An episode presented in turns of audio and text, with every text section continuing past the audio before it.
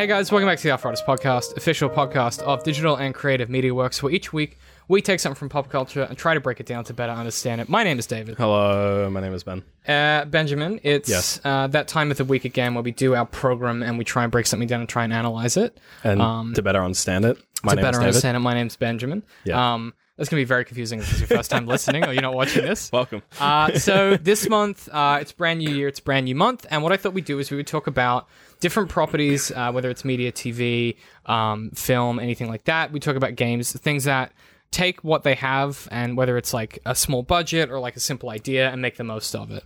Um, because I think it, it's really important to like, as you make shit, you know, really try and make the most of what you have in front of you. Yeah. Not trying to overreach, for instance. Um, uh, and this week we are talking about the efficiency of Bird Box. Door, that German efficiency of Bird Box, the American film about Americans in America. just like the Germans. Um, yeah, so this one, uh, this one was interesting because it's it's 2018 film, just came out on Netflix, uh, directed by Susanne Bier, um, and it was the screenplay was by Eric Heisserer.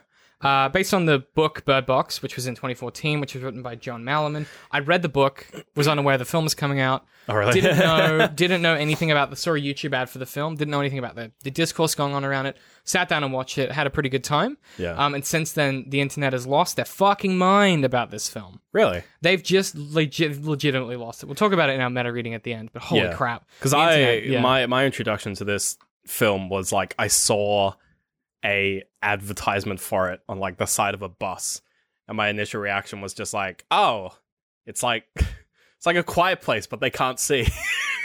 Woof.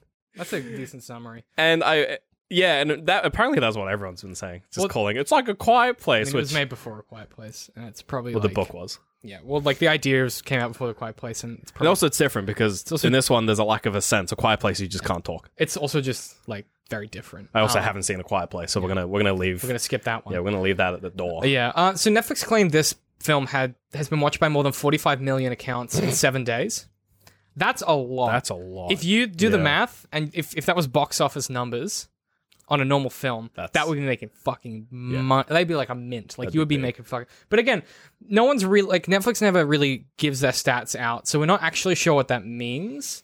Like, and what they mean by accounts and what they mean by watched. yeah, Um, we don't know if that means that 45 million accounts saw the, the, the trailer that automatically plays. when people you could scroll. click play and then be like, "This ain't for me," and then leave. So we're kind of not sure that would be a watch, what that means yeah. in a streaming context. And they Watch also, minutes. Do the YouTube. Yeah, so we're not really sure what it means, but for sure it's one of their biggest ones. And we'll come back to that toward the end because there is a lot of contention around the way that they marketed this film and the way that people have been consuming it, which um, I'm going to clap back at the internet um, because I think. This is uh, the internet hates This is- David. yeah, it's this, is, of those where- this is another episode where I get doxxed Yeah. um, because I say something bad about a game you like. Uh, so we'll get through the summary because it's it's relatively brief but kind of complicated. pretty. It's a pretty short film. yeah, pretty It's a long film. Not a lot. not a lot happens. happens, which Yeah. is we've talked about before. We we tend, I think, kinda as we get like older, it. we quite like. Yeah. Uh, okay, so Bird Box follows the terse and stern Mallory. We open the story in medias res with Mallory informing two children named Boy and Girl that they are about to depart on a dangerous journey down the river and tells them not to remove their blindfolds. Cut to five years prior, where a pregnant Mallory visits the hospital with her sister Jess. While they're at the doctor's office, Mallory sees a woman bashing her, he- bashing her head into a glass panel. Moments later, the city erupts into panic, and as the two make their getaway, Jess looks up and drives their car into oncoming traffic in an attempt to kill herself. In the confusion of the crash, Jess steps out in front of a truck and dies. And the film makes us watch that happen. It's pretty rough. Mallory is eventually rescued from the fleeing chaos, joining a similar group, jo- joining a small group of similar refugees in a house nearby. One of the survivors, Charlie, suggests that demons are the cause of the suicides, and the gang hears a radio transmission that explains if you look at the creatures, then you'll kill yourself. Our survivors black out the windows in the house and hide within. Greg, the guy who owns the house, attempts to use the security cameras to look outside, but he's affected and kills himself. As time goes on, the group starts to run out of food. Mallory, Charlie, and default leader Tom, Old Man Douglas, and Lucy decide to head to a nearby supermarket for supplies. They succeed in their journey by blacking out the car's windows and driving via GPS. Inside the store, Mallory finds some birds and decides to keep them as pets. Douglas gets shit faced in the supermarket because in America they have alcohol in supermarkets. In New Zealand, they do as well. It's Just us, wild. huh? Yeah, Um, it's just us. That's disappointing. Uh, he suggests the group stay in the supermarket permanently. Why go back at all? obviously, he's convinced. Uh, uh, the others aren't convinced, and so obviously they decide to head back. Just before they leave, the group attempts to save someone stranded outside, but they quickly discover the outsider has been possessed or driven mad by the creatures and wants to drag others to look into the light. Charlie sacrifices himself to save the group. The gang returns to the house, and it's not long before Douglas makes himself again even more unpopular by suggesting that Charlie was a moron. And then Mallory bites back and says, No, he saved us. As time passes, Lucy and Felix steal the car, leaving the other survivors without any means of transport. Another pregnant survivor, the hapless Olympia, lets Gary, a wandering survivor, into the house. Douglas protests, and Douglas is locked up as punishment. Olympia and Mallory go into labor as Gary attacks the survivors left in the house, forcing them to look at the creatures. Mallory manages to protect the two babies as Tom kills Gary. Some years later, Mallory and Tom are living together with the two children when they receive a transmission explaining there is a safe community downriver. Tom wants to go, but Mallory is convinced it's a trap. After deciding they're strongest together, Tom and Mallory are ambushed by a group of marauding crazy lunatics who try and kill them. Tom stays behind to allow Mallory and the kids to escape. Tom kills everyone but sees the creatures and shoots himself. Blindfolded, Mallory and the kids embark on an extremely harrowing journey downriver, using the birds as a warning system for the presence of the creatures. Mallory decides to risk crashing in the rapids rather than sacrificing a child. As a result, their boat capsizes. When they wash ashore, Mallory and the kids make their way toward the safe haven. Before they can reach safety, though, they are beset by the creatures who mimic Mallory's voice. They try and convince the children to take off their blindfolds. Ultimately, Mallory is forced to confront her own deep insecurities about intimacy and abandonment, and in confessing to the children that she does truly care and is afraid to lose them, she manages to get them to safety. Safety, in this case, turns out to be an old school for the blind, where Mallory meets Rick and finally gives the children names Olympia and Tom. The community is surrounded by birds, so it seems, at least for the time being, that Mallory and the kids are safe. Roll credits.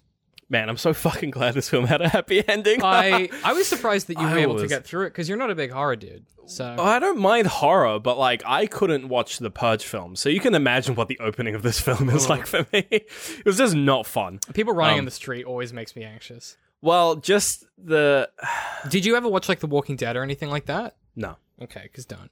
Okay.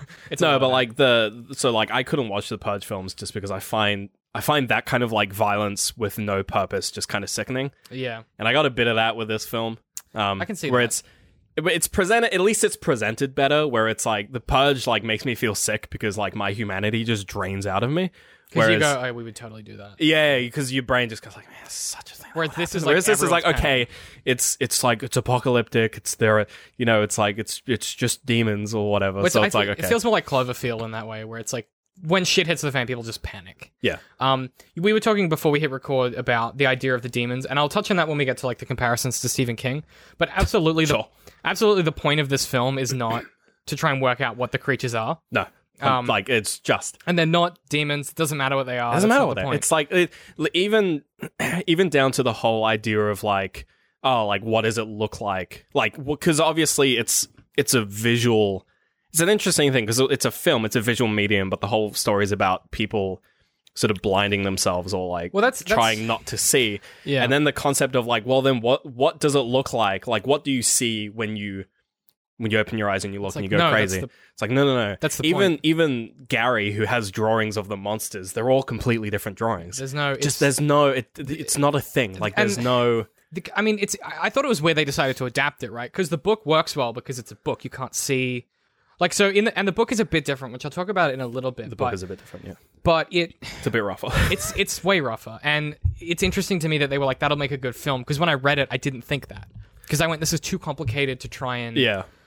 Because when a character's blindfolded in a story and you're descri- describing them moving, yeah that It's- works really well. terrifying But yeah. on a film, it like I think there were some scenes in this that were a bit canny, where like or like a bit trite, where like again, it's still terrifying, and you still your your asshole still tightens when Sandy Bullock's fishing line gets tugged when she's in that house. I was like, hell no, like something something's going down. Whereas in the book, there's a lot more leeway for you to kind of fill in the blanks yourself. Like you can't see what's going on, so Well, you th- imagine stuff. I think they do a reasonable idea in terms of the cinematography. At least, I every shot from behind the blindfold was fucking dumb and I hated it. Mm-hmm. But at least in terms of like the, I think the biggest example of it is when she when she gets off the boat for the first time and goes and with the fishing line that was the that. incident I'm referring to. Yeah, when she goes there, it, when she's entering the building, it's a really close shot of her face, and and it only shows the room When she when she removes her blindfold. I think that works really well. Yeah, and they- do that most of the time. They kind of get a bit lazy at the start of the film when there's multiple people. They kind of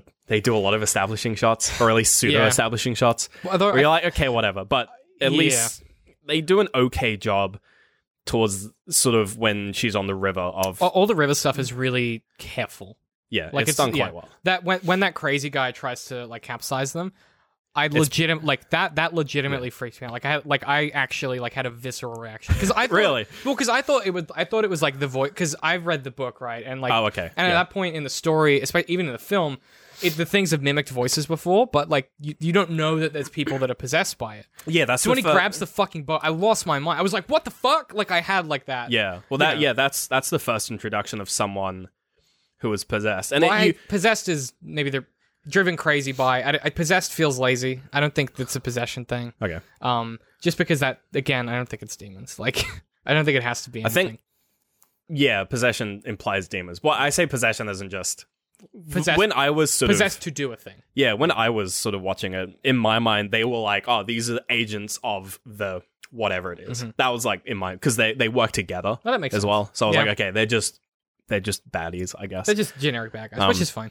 Yeah, one thing, and this might tie in well to us talking about how the internet has sort of reacted to this film. Yeah. One thing that I initially was like, uh, not cool, not super great, was Gary when he's talking about the um when he's sort of explaining where he came from when he when he comes into the house. He's just like, oh, these guys from this psychiat- psychiatric water water attacked Yeah, us that's and right, they're yeah. blah blah blah. A lot of people took that as like, oh, okay, so like the crazies, the crazies get possessed. All of the bad crazy people, all the people with mental disabilities get, get Uh, Well, people possessed. took. I feel like they took, but isn't didn't they take that the same literal way that they took Charlie saying it was demons? Like, isn't that just people? Yeah. not- Except the problem is, is that that's someone who is possessed saying it. Yes. It's a he's saying it Well- because it would be easy for it would be easy for human beings to eat up the fact that oh, the crazy people are bad. Which I'm, it's, I'm it's- perfectly you're comfortable normal. with it. Yeah, because you're you're like okay, But- it's the but- people who from the psych ward. They're the ones who have gone crazier and attacking people. see that I can't. Whereas what I, what I wouldn't have minded is if not. There is not a There's no single. There is not a single person. The the only people you see who are possessed are the guy in the river who is probably just a lumberjack. Mm-hmm. He's wearing he's just probably he's just a he's- fisherman or something. yeah. Yeah. Um, you've got Gary who just looks But, we, like a but the thing is, we, businessman. we know that Gary was lying because Gary's one of the crazy people. exactly. So like, it, Well, uh, no well, crazy. we- he's one of the possessed people. well, that's sorry, that's what I mean. So, well, he's one of the kind of marauding. he's he's one of the, The yeah, possessed. one we'll, of the agents. We'll call them possessed for, for We'll call the them purposes, possessed. but we don't mean like possessed by don't like demons. demons. Um, well, it's it's interesting too because I, again, because Gary's an unreliable narrator, it's hard to tell if the story is meaning for you to take his words literally, where they took his blindfold off and like he didn't escape, he just went, he he lost his mind. Right. Or if that never happened and he just looked at it and this is what he's been doing the whole time. well, but then the other group of eight, uh, possessed, they're just a group of people with cars. Yeah. Well, they're not related to Yeah. him at all, which which is fine. Like, so I, I'm assuming that's not true, but the problem is the internet. Like w- when people watch this film, because the film takes itself earnestly, people can no longer delineate between dialogue that's earnest and oh, sorry, uh, I feel a tone that's earnest and dialogue that isn't true, like that that that's not necessarily true. So people assume that because the film takes itself seriously, that everything a character says Yeah. is true. I just think the the idea that because this, this thing happens in films all the time. Mm-hmm. It's just like it's it's the crazies. They're the bad ones. There's there's nothing in this film that backs that up. It may be in the book. It's I read not. the wiki page, and the wiki really. the wiki page for the book says that oh, the people, crazy people, it's get more possessed. It's more people who already had like a mental that it's to do with people that already were thinking about killing themselves. yeah, but it's kill not themselves. in the film. So But it's not in the film, and like it doesn't count. doesn't matter. But I wanted to touch on like the the way that this has been kind of discussed, and that'll try to transition into the Stephen King stuff, and then we can do my kind of meta reading at the end because I think the meta reading is going to be the bulk of this. Sure. Um, so the AV Club, when the f- book first came out, gave this a B rating. Um, and they wrote, uh, and I quote, Malerman overreaches a little in his debut, which could use as much attention to the cast as the mood, but the mood is chillingly effective. Reading it feels like accepting a dare to walk into a strange place, eyes closed, with no idea who or what might be reaching out to make contact. End quote. I like this quote a lot because it perfectly captures the mood that the film achieves, but also criticizes the thing that I don't think the film escapes the book that the book also had, which is like it doesn't quite get there. Like it's good. Like I really like this. I, I like this film a lot and I like the Yeah. book a lot. But it doesn't quite get there. Like it's not it's not Stephen King. It's not there's something in it that isn't it doesn't quite like do you know like it didn't quite get to the point where I went, Oh, that's a masterpiece. Yeah, Yeah. I think the the themes that it's trying to present, which at least for me was things like family, things like sort of like strength of will. There's mm-hmm. sort of I think the for me the biggest sort of back the, the the biggest element of the film that backs sort of my reading of like like familial ties ties and like sort of like strength of will is It's, it's about accepting like it's about accepting your vulnerability. Yeah. and- yeah. Well, there's like two main key things for me. One, when Olympia is when Olympia looks and sees after giving birth, and Mallory is just like, "Let me take your child." There's a moment where Olympia willingly gives her the child, Yeah. which I think is a, a and similarly to that, there's also the scene where when Tom is going, he manages to shoot the last guy before shooting himself. Yeah. And I think those two things are very indicative of, at least sort of in this universe, the ability to for familial instincts to like overcome something That- that is as strong as people who are perfectly normal, perfectly happy killing themselves. Whatever the extra outside yeah. influence So the the motherly instinct of like this is my child, take care of my child, Right. and also the fatherly instinct of This my, is family, is out there. I'm gonna- He's a threat to my family. I'm gonna take him out. it's it's a it's a weird thing that's way more present in the film. And I hate to be the guy that's always comparing it to the book, but I think it's important for the purposes of this. But like in the in the novel, like Tom, like it's weird that in this film they keep Tom alive for so long. I thought it was interesting. He doesn't really have a noble death in the in, In the book, he's in the novel. Yeah. He just dies in the house like everyone else, Yeah. and it's Mallory taking care, and that's why they are able to survive because she is like like I mean Sandra Bullock is fucking genius casting because she is just she writes like a cowboy's daughter who could kill you with one hand. Yeah. She's like the she's like a Charlize Theron type, you know. She's got that kind of vibe to her. Um, and then I think you know, but I, I think keeping Tom alive made some of the decisions in the story a bit more trite than they needed to be. Like you know, even like characters like Olympia, who she comes off across as even more insipid in this um, than I remembered. Well, I just wanted to slap her, and I know Right. that's like just I know that's the point of her. She's like just a normal pregnant person Yeah. in this bad situation, but I just wanted to fucking hit her. I was like, just stop, stop, like, that, and and like you're supposed to feel that because Sandra Bullock is feeling that. Like Mallory Right. is being like, if you just shut the fuck up for eight seconds, I'm trying to work with like work with me here, right? And you're like, and Olympia's freaking out all the time. She's like, I want to talk, and it's, you know, Mallory's like, I just need five minutes of peace and quiet. I really like how they they they're able to convey Mallory's perspective through like Common's filming perspective. I think that's really clever. I like that a lot, but there's some stuff toward the end that it was a bit like, eh, like the CG blowy forest stuff. I think could have been better served with what you described, which is much more close-ups that don't show the Yeah. wind blowing. I thought that was a bit trite, where you could see the The wind. the yeah. wind was like representative of the kind Yeah, of the force. I thought that was a bit yeah. not good. Um, but that kind of I think brings me nicely to the Stephen King stuff. Um, the the book originally was compared to Stephen King's writing when it first came out. Um, and it has a lot of like shades of The Last Stand, um, which was a very similar kind of story, except um, there was like a, a plague that killed like most of the world. Very similar kind of, honestly, Right. like very similar idea, um, except you could go outside. Like there's no like zombies or anything. Right. Just most of the world were dead. Right. And um, eventually, like some people form a government, and then a bunch of other people follow Randall Flagg, who's like the villain, and it's a big fight at the end. It's really good. But my concern with the film, and like one of the things that I struggled with, and this is where I want to like kind of, kind of pick your brain about the meaning of what they were trying to do, is there's almost too many characters in this film that don't really serve the like when when the house gets broken into and everybody dies. If there had been half as many people in the story in general, that would have been way more impactful. Like if you were down to like three or four people, Right. plus like the two pregnant women, Douglas and Tom, and Yeah. Douglas gets murked on, and you think Tom is gonna get get killed and Olympia's in a in a bad situation. I think that would have been way more effective than we've seen. You know, Lucy and Machine Gun Kelly. We've seen these other characters come in and out of the house already, and like I don't know, it felt like there was a lot of characters at the start because you even had the guy who owned like the guy who owned the house and Charlie could have been the same guy. Like I know that the or you know you rather sorry you could have gotten rid of Machine Gun Kelly's character, and you would have lost nothing. Yeah. Lucy's crucial because she steals the car. That's fine.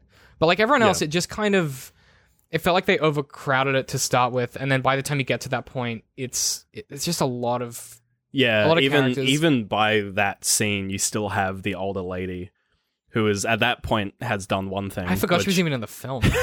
Yeah, no, exactly. yeah. She just kind of delivers the baby and then dies. Um, like but yeah. But her- then no- normal films would like film adaptations usually cut characters and merge characters to save time. right. This film just kept them all. like it doesn't quite work. I don't think. I don't know. yeah, and I yeah, like you could cut Machine Gun Kelly. He's he's easily the weakest. Mm. And the old film. woman, like you don't need necessarily those characters. No. Um, Charlie, I think Charlie works. he's okay. He serves as well. He he actually serves as the way for the the film to even to just like put a little bit of origin into the into the monsters. Just like just a little bit, just to appease the people who want who want that information, who want to say like, ah, this is why the monsters Yeah, exist. somewhere MatPat started writing a script. It's it's, it's for the it's for the theorists out there. It's like Yeah. that was pretty much his character, and him saving him him saving the team by running out and like crash tackling that guy was. I think that scene was important that it happened because it really made it really reinforced what the possessed people were, Mhm. which were people who were who were sort of just like trick like tricksters basically Uh, yeah, like when he when he when they when he when Charlie charges out, crash tackles him, dies, and then the the possessed guy goes back to like calling for help. Yeah. like that that sequence is important for the film because I think that really delivers back the whole like oh like you actually just can't trust anyone really. you can't trust people, which rolls around when they're To- talking to Rick, which then rolls around when once Olympia. once they get into the sanctuary and they're like checking their eyes. It it, whole, it wraps up that whole paranoia that people have. which which works brilliantly because yeah yeah, because that's all, people. that's all in the first act and again like this film is really structural okay the the three different timelines I'm never a fan of just me it's just like a personal preference It's two t- two timelines. it's three so you've got It's two timelines and one has a time jump of five years. that's three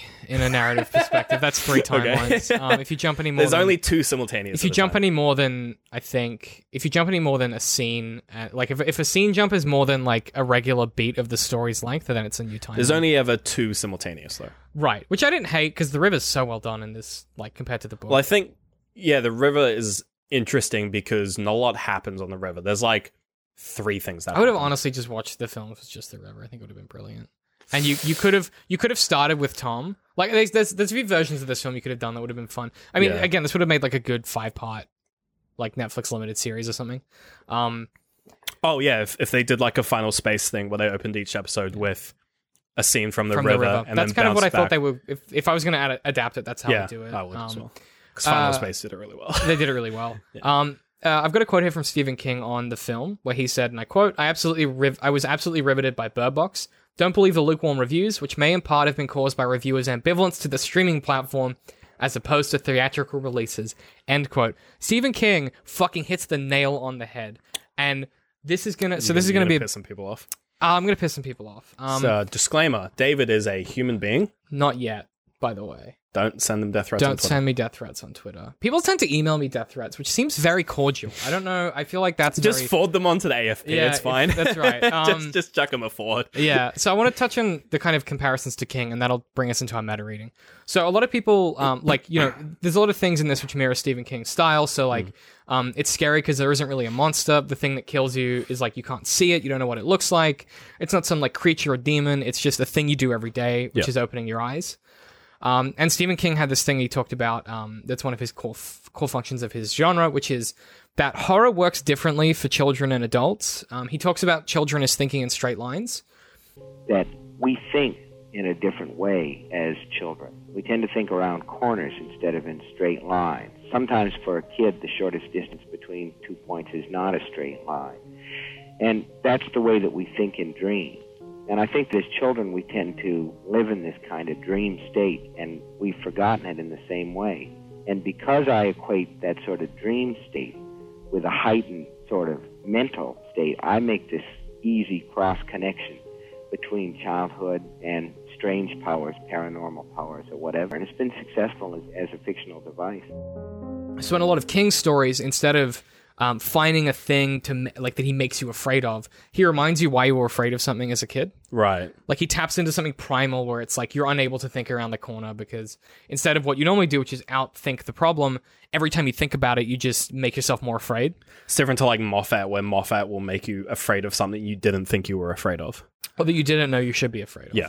Whereas King's like, no, dude, how creepy are clowns? And you're like, yeah. oh, You're like, oh, I forgot about Well, clowns. no, he's he's like, how creepy are clowns? And also storm drains. You're like, oh yeah, they are creepy as And hell. you cannot walk past a fucking storm drain Yeah. if you've watched if you've read that book or watched that film. Yeah. Like it, ju- like it's a thing that's every day that you get used to. Yeah. But it's fucking anything could be down there. It's terrifying. Yeah. Um, yeah, and, and I think you know the film takes a very similar thing where it's like there isn't a big kind of you know there's no creature. It's not like a slasher film where there's some kind of you know big baddie.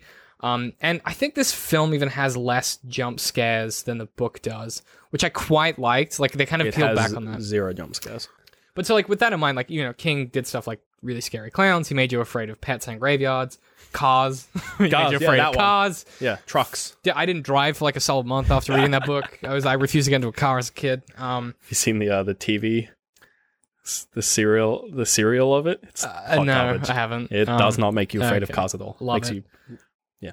And then Carrie made me afraid of high school. Um, so I wanted to. This is a good place to transition. So like, I don't, I don't think it's as good as a Stephen King story, but it has a lot of the elements that make it work, and I, I think it's really solid. Um, I like we don't rate stuff, but like when I was talking to James about it last night, I was like, it's a seven out of ten, maybe. Like it's a really solid. I'm so glad we don't rate things because hearing you say that just made me go, Ugh. Yeah. Well, that's not what we do here. But like, my point is that I thought it. Like, what I'm saying is, I thought it was pretty solid and pretty passable. yeah. The film has been pretty heavily criticized by the skeptic community as they have they believe that Netflix has like faked hundreds of memes about this film. Sorry, the what community? the skeptic community. So people that like um, so, like, are we talking like neo Nazis or like the actual skeptic community? uh, the intersection of both. So Ah, people okay. that people that make people that make video essays about how like Star Wars is like is, like being infected by SJWs. Right, right, right, right. Plus people that like do actual science wrong. so neo Nazis. Um, don't at me. Uh, and so, and like whether or not it happened, there's something fascinating about this discussion that's happening where people are so ready to hate this film because of this marketing. Like, because I was talking to James about it, and he even said like, I don't want to see it because of this predatory marketing bullshit. And I'm like, whoa, let me explain something to you. I've, that- well, I've never seen any of this. well, that, that's I've completely missed this. uh, because I live in my box where I make my art and I do the work that we do. And I, I saw a research. poster. Yeah. So like I didn't know that this was happening online, but basically people think that Netflix has like gone out to the world and like um uh gerrymandered and like strawmanned all of these accounts to like make these memes happen and that's what made it popular, right? How do you mean? I don't know. I don't know. I think I'm not sure. I, mean, I didn't look the whole like blindfold thing? I don't. I, didn't I did a. Google. I, I did a Google and I saw like a headline that was like Netflix is asking you to not do the Bird Box challenge, which I assume is like put Uh, on a maybe that's what the and, meme was. and try to drive down to your local supermarket. Oh no! I think I what don't they did is they did an advertise. No, that's what it was. So there was an advertising campaign, and I'm gonna. This is not. This is speculative. I'm just trying to remember. So I think there was an advertising campaign where they paid a bunch of streamers to play like their video games blindfolded, oh, okay. and people in real life because they're fucking morons were like, "Well, I'm gonna do it like in the film and drive my car, Yeah. like that kind of thing." Right. Okay. And so people accuse Netflix of like whatever, and then I think fake memory. which yeah, or, like the punishment fake is memes, death. apparently. Yeah. Um, but it's curious to me that for a film about invisible predatory creatures that plague humanity and cause the collapse of civilization, the marketing was sneaky, underhanded, and contributes to a big part of why the world is on fire.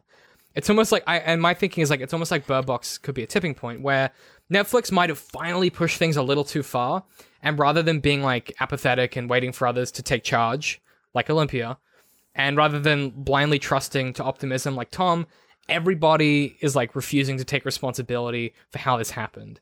Like instead of what people should be doing, which is being like, "Wow, Netflix, that's really shitty. Here's a bunch of other good stuff." All they're doing is being like, "Well, the film must be bad then." um, and you know, it's almost like in Netflix betraying the internet, the very place that allowed it to thrive and like exist. That the film and the company as a whole might be that that might say something about what it means to be a consumer in a culture where we ourselves are now the product. Like our attention is Netflix's product. It's not the film dollars. Um, but I think a lot of people are just going to dislike it because it's so perfectly average, and that's fine. Um, and but maybe it is the glass ceiling of what Netflix can achieve. Like, I but the, a part of me wonders if that doesn't scare a lot of people on the internet, like a lot of diehard kind of free media fans who are like net neutrality, Netflix is like all these things are the way forward. I think if this is the best that Netflix can do, you know, it's not a game changer. And I think that might be a perfect mirror for for the people that consume Netflix and like the early adopters where it's finally turned off the screen and all they all they're doing is looking back at themselves and being like, "Oh, we haven't really achieved as much as we thought we did."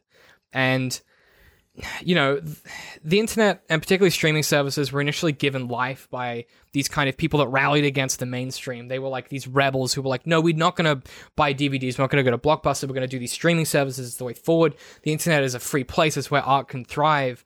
And they were the people who demanded we not judge video games by their violence or indie films by their budget. And now finally, they're doing the very same thing they said they would never do, but they decided they didn't like the marketing for a film, so they call the film bad before even fucking watching it. And the sheer whiplash that that must feel, at least, is going to be present for a while until another film comes along with something else to yell about besides the actual art of the film. It's just wild to me that this is a situation we found ourselves in in 2018. I need to do a Google when I get home because I completely missed all of this outrage. It's just it's incredible, and it's it's just I I can't imagine experiencing that much like philosophical whiplash. Right. Where these people are like, and these are the same people that are like SJWs are ruining free speech. They're killing art. Like they're ruining Star Wars. We can't even make films that are just like pure films anymore. They're the same people that are like, well, I'm not gonna fucking watch it because the marketing was was something I didn't like.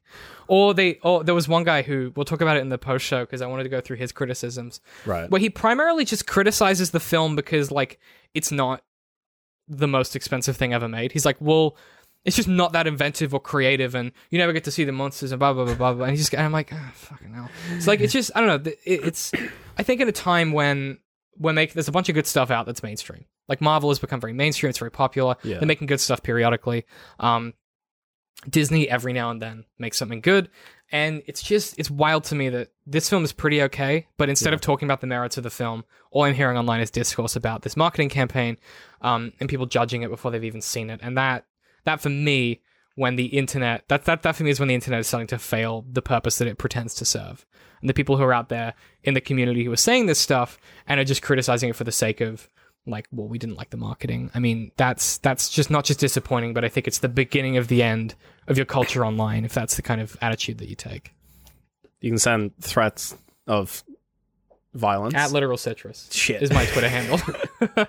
yeah, if you guys have any thoughts on this, like please let us know. I mean, and if you've seen any of the criticisms, stick around for the post show because we're going to delve into some of that um, after this. I've got a few things written down. Um, so thanks for. Uh, also, if you're watching this live, don't tune out yet. We're going to go away for five minutes, then come back. But if you're listening to this or watching it after the fact, thank Hi. you. Thanks. Thanks, man. Um, no, where You can people find us? No, wait, no, fuck. Uh, what? It's look. We've we've been off for like a week and a half. Um, have you got any recommendations for this week? Yoku's Island Express. It's pay, uh, pinball. It's a Mm-hmm. it's a pinball video game, but it's like very cute and it's kind of a Metroidvania. It's a yeah. good time. You sounded like you were having a good time with it. It's a lot Um, of fun. I didn't I- realize I enjoyed pinball. I mean, no one. I don't think you realize that. I think it becomes No. part of your personality. just happens. Um, I've been playing Moonlighter, which was suggested to us by Aaron during our uh, Best of 2018. It's a great kind of um, 2D top-down um, Binding of Isaac-like game. Reminds me a lot of uh, the original Zelda games, and it's really cool. Where like by night you go through these dungeons and you fight these creatures, and by day you run a shop where you sell the wares that you gather from that. That's really cool and really interesting. I'm having a great time with it, so I highly recommend. Um, otherwise, I'm peeping uh, Unfortunate Events season three. Same, totally. Because Definitely, I've started watching that as well because we're doing. That's our topic for on next week. So um. Next week. Oh, yeah, fuck. This- it's not that long. It's like five episodes Oh, okay. because it's the last season. Um, Easy peasy. Easy peas, lemon squeeze. So check that out. Um, if you want to do that, uh, if you want to watch that before next week, that's what we're talking about. So you can go ahead and watch that one. Uh, otherwise, where can people find us? Facebook, Uh, at DCMWorks Social. YouTube, YouTube.com slash DCMWorks. Twitter, At DCM underscore works. Patreon. Patreon.com slash DCMWorks. I just posted our January Patreon update. There's something in my eye. I just posted our January Patreon update. Titled. Uh, There's something in my eye. There's something in my eye. It's just me doing like a skit where I'm like, this is fly in my eye." Yeah. Um, yes, that, that's up now. You can go check that out where we I talk through the topics that we're covering this month, and you can suggest things, leave comments, leave ideas, um, or suggest topics you want us to cover in the future, or different themes you want us to or leave ideas. discuss, or leave ideas, or, leave ideas, topics. or suggest topics. You can go ahead and do that. Uh, it starts at three dollars a month, and for that subscription, you get a bunch. You get access to a bunch of uh, early content, a whole archive of a bunch of stuff we've been doing. We're gonna uh, at some point soon uh, get the next episode of Interface recorded. Um, it's just a scheduling thing for me at this point. Oof. so look forward to that. Um, and Interface is our sort of um, uh, our, our kind of audiobook anthology series where um, it takes place in an alternate history where maybe things aren't as they seem and it's real weird and real creepy. Um, so you can check that out. There's currently eight chapters available to download immediately as a Patreon, as well as 45 plus uh, behind the scenes podcasts and different sort of episodes, um, including things like our Road to Infinity War and all kinds of different other madness. So It's a long road. check that out. Um, otherwise, uh, I'm at DC on my head pie, I'm at Little Girl Citrus. and we will see you guys next week.